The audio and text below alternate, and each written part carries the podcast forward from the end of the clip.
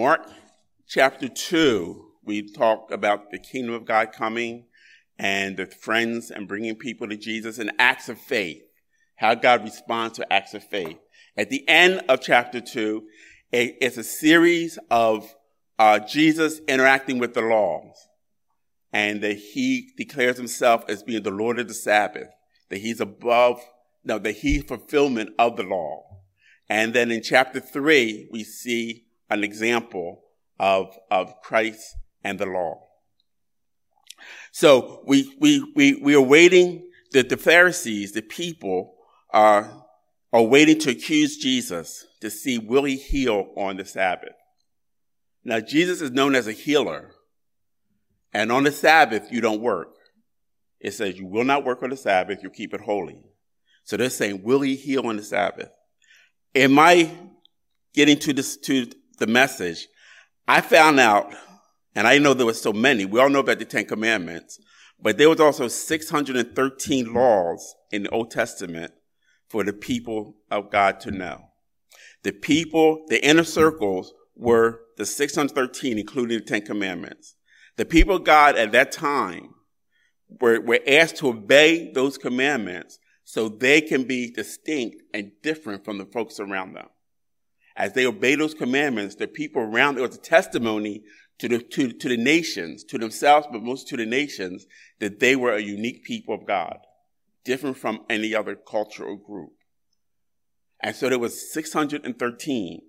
And the Pharisees, the teachers of the laws, they had a good suggestion. They said, okay, we don't want our people to break the 613. Think of a circle, and the inner circle is 613. What we're going to do, we're going to create laws, outer circle of laws, regulations, commentaries, and things that will be helpful.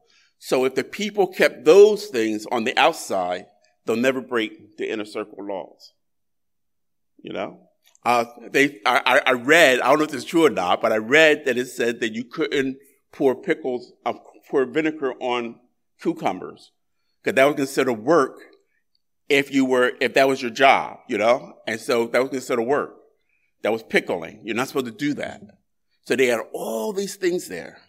And during the centuries and the times, those outer rules became just as important as the commands, the ones that were in, in scripture, in the Old Testament. Just as important.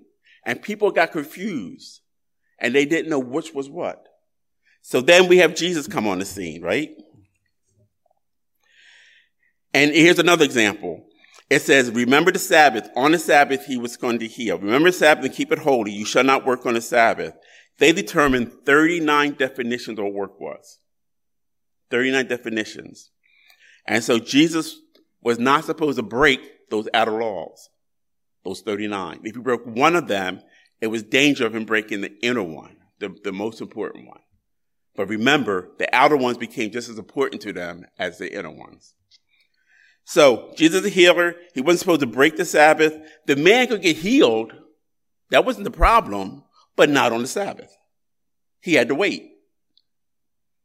And then Christ came and it was, it was immediate. He was right there. So what, so what happened? The man, Jesus is bringing in a new way of thinking and doing by this time. The kingdom of God is, is, is, and that will put the rules aside. So the kingdom of God and the way that he's thinking, the way that he's doing, is going to put the rules aside. And so something to the people, something new. So there's tension in the synagogue, tension in the meeting place. What would Jesus do? Okay. And, and that's the big question. They're all looking. What's Jesus going to do here? And I'm sure the people or, the, or some of the same people were in the house. They saw Jesus heal the man. And maybe that wasn't on a Sabbath. Okay. Most likely it wasn't. So they're saying, uh oh, what's going to happen? And they know that there's always been a contention between the teachers of the laws and Jesus, and they're waiting to accuse him of something. What's going to happen? Is he going to relent or is he going to heal? So Jesus, I love what Jesus does. In the book of Mark, it seems like when Jesus confronted with opposition, many times he just asks a question. he asked a question. Can we learn from that? When we're faced with opposition, with, with, with contention, do we have the wisdom to know what questions to ask? And so here's what happens. So, so he, so he asked the question, is it good on the Sabbath to do good or evil? What should you do on the Sabbath? The man is there, his hands is withered. Is it good to do good on the Sabbath or do evil? To save life or to destroy life? What's, what's better to do? He doesn't answer it. He wants them to answer it. And what does he get? Silence.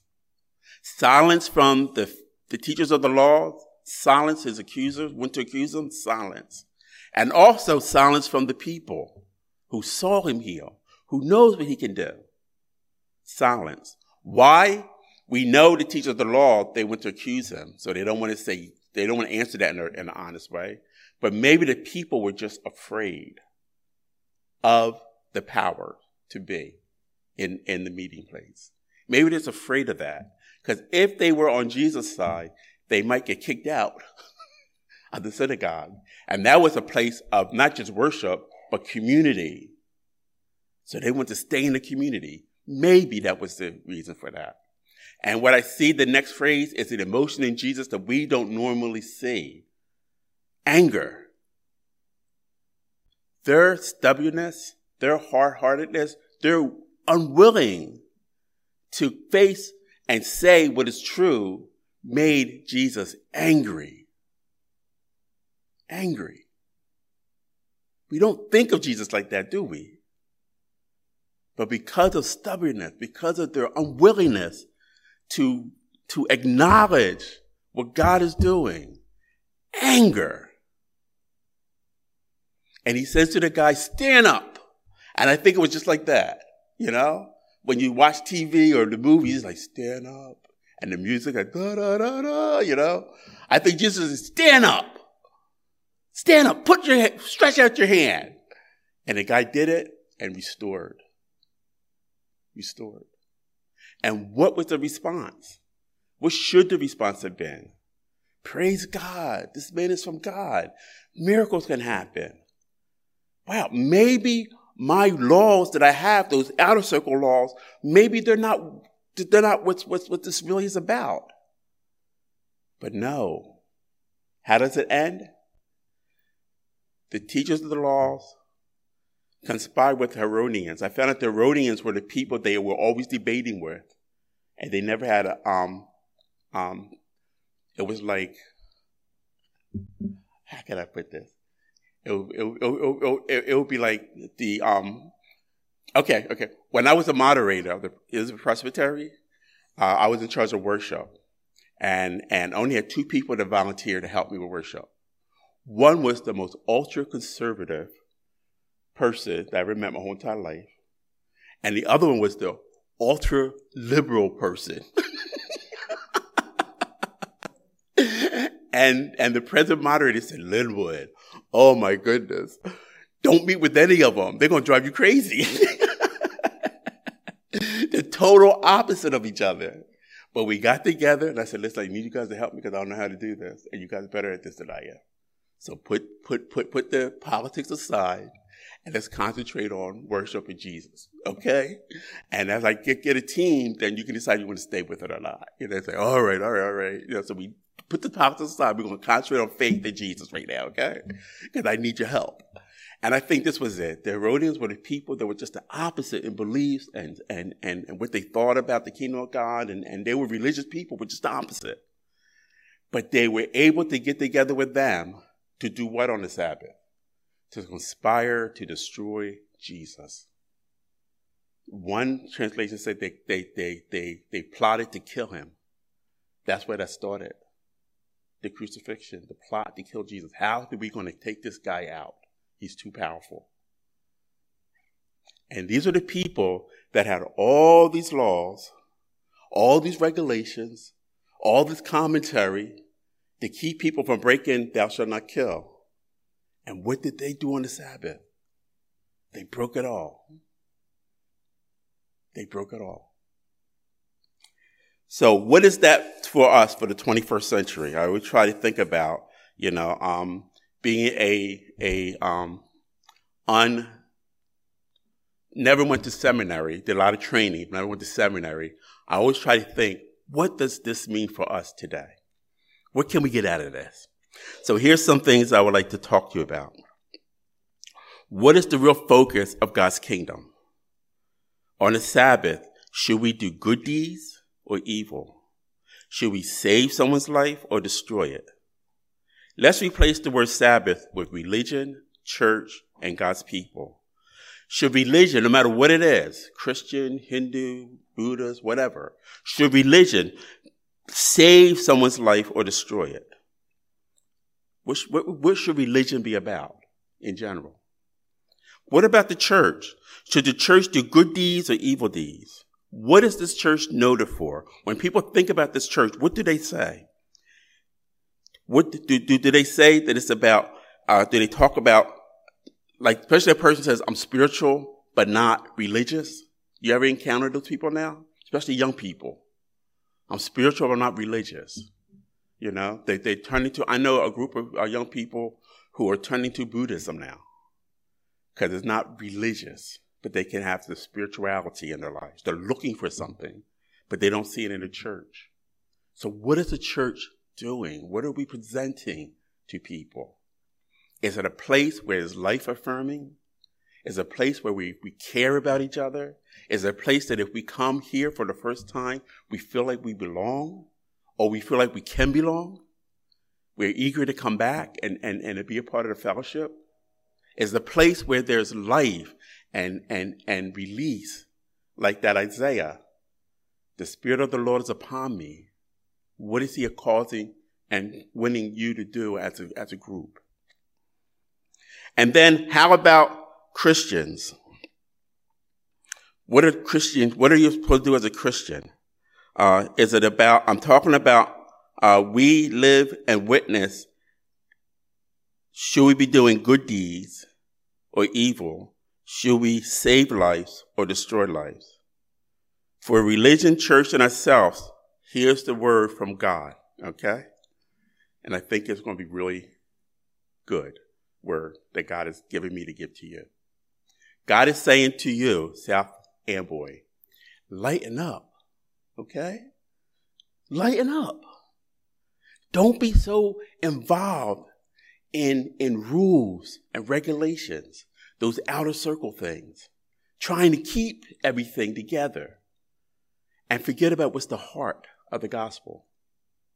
There's, there's a, um, uh, one of my mentors uh, through uh, my time with InterVarsity staff that I met personally, and I've always read his books. His name is Ray Bakke. He passed on and he's with the Lord now. But he was a, a man who had a heart for the cities and the cities of the world. And he talked about as we look into the gospel and as we face the audience, there's, there's always a different audience that we need to put the gospel in that context so we can reach them. And sometimes we get confused about what is the gospel and what is culture. You know? And, and the way that I think, this is my, my saying, I know when it's culture for me is when I say we haven't done it like that before. That's not how we do things here. Sometimes that could be culture. Okay? The music might be different. The worship style might be different. The leadership might look a little bit different. The faces in the, con- in the congregation might be different. So how do we, we, we separate what is faith and what is gospel, what is the kingdom from what is culture that we might feel really comfortable with? And we may have to leave that, set that aside for a time so we can reach the people that God has in front of us. That's my thing.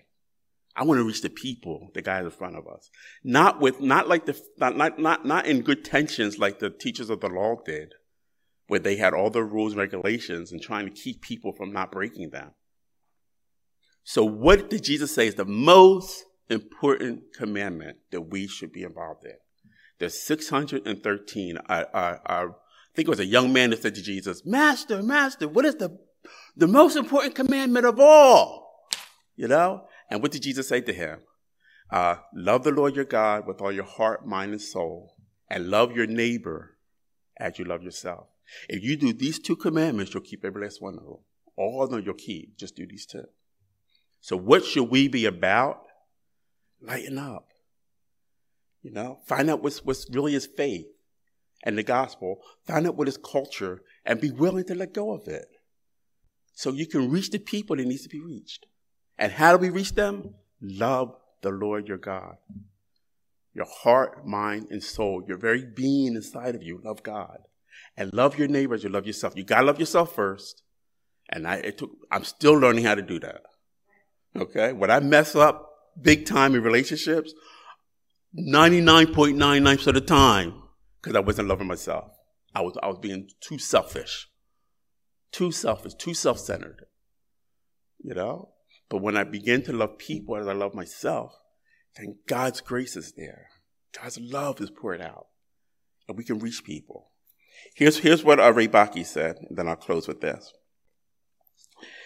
He says, who's the audience that we have and, and be willing to reach and be willing to be more flexible and to be more creative, to sort out faith and culture and know that they are not the same.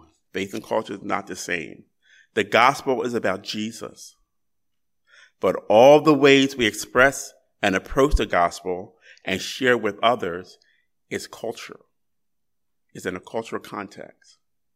So then we need to find out what is the cultural context that we're dealing with and how can we relate the gospel to that. So maybe the music might be different this time to reach this group of people.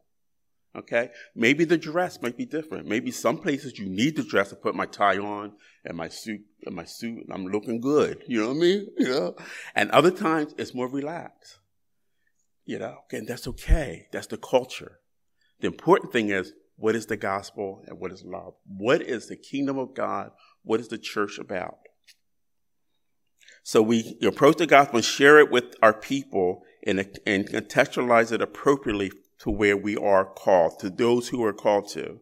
So the music may be different, the style worship done to fit the people we're working with, not so um, concerned about how, about about about how, but we we're always concerned about why. Why are we doing this? We ask new questions like Jesus did to reach a new people group. So who are the people group we want to reach? Who are that group of five you want to put in just to your in your circle that we talked about uh, last time last week? Who are they? How do we reach them? And how can we contextualize the gospel so we can communicate to them in words and, and, and, and experiences and acts that they can understand and receive and, and grab a hold of? That's our mission. That's what we're about. So as you go about your day uh, this week, think about that and think about ways that you can share the gospel in a new way. It may not be comfortable for, for you, but it's because we understand the difference. Because we're about people faith. Amen? Amen.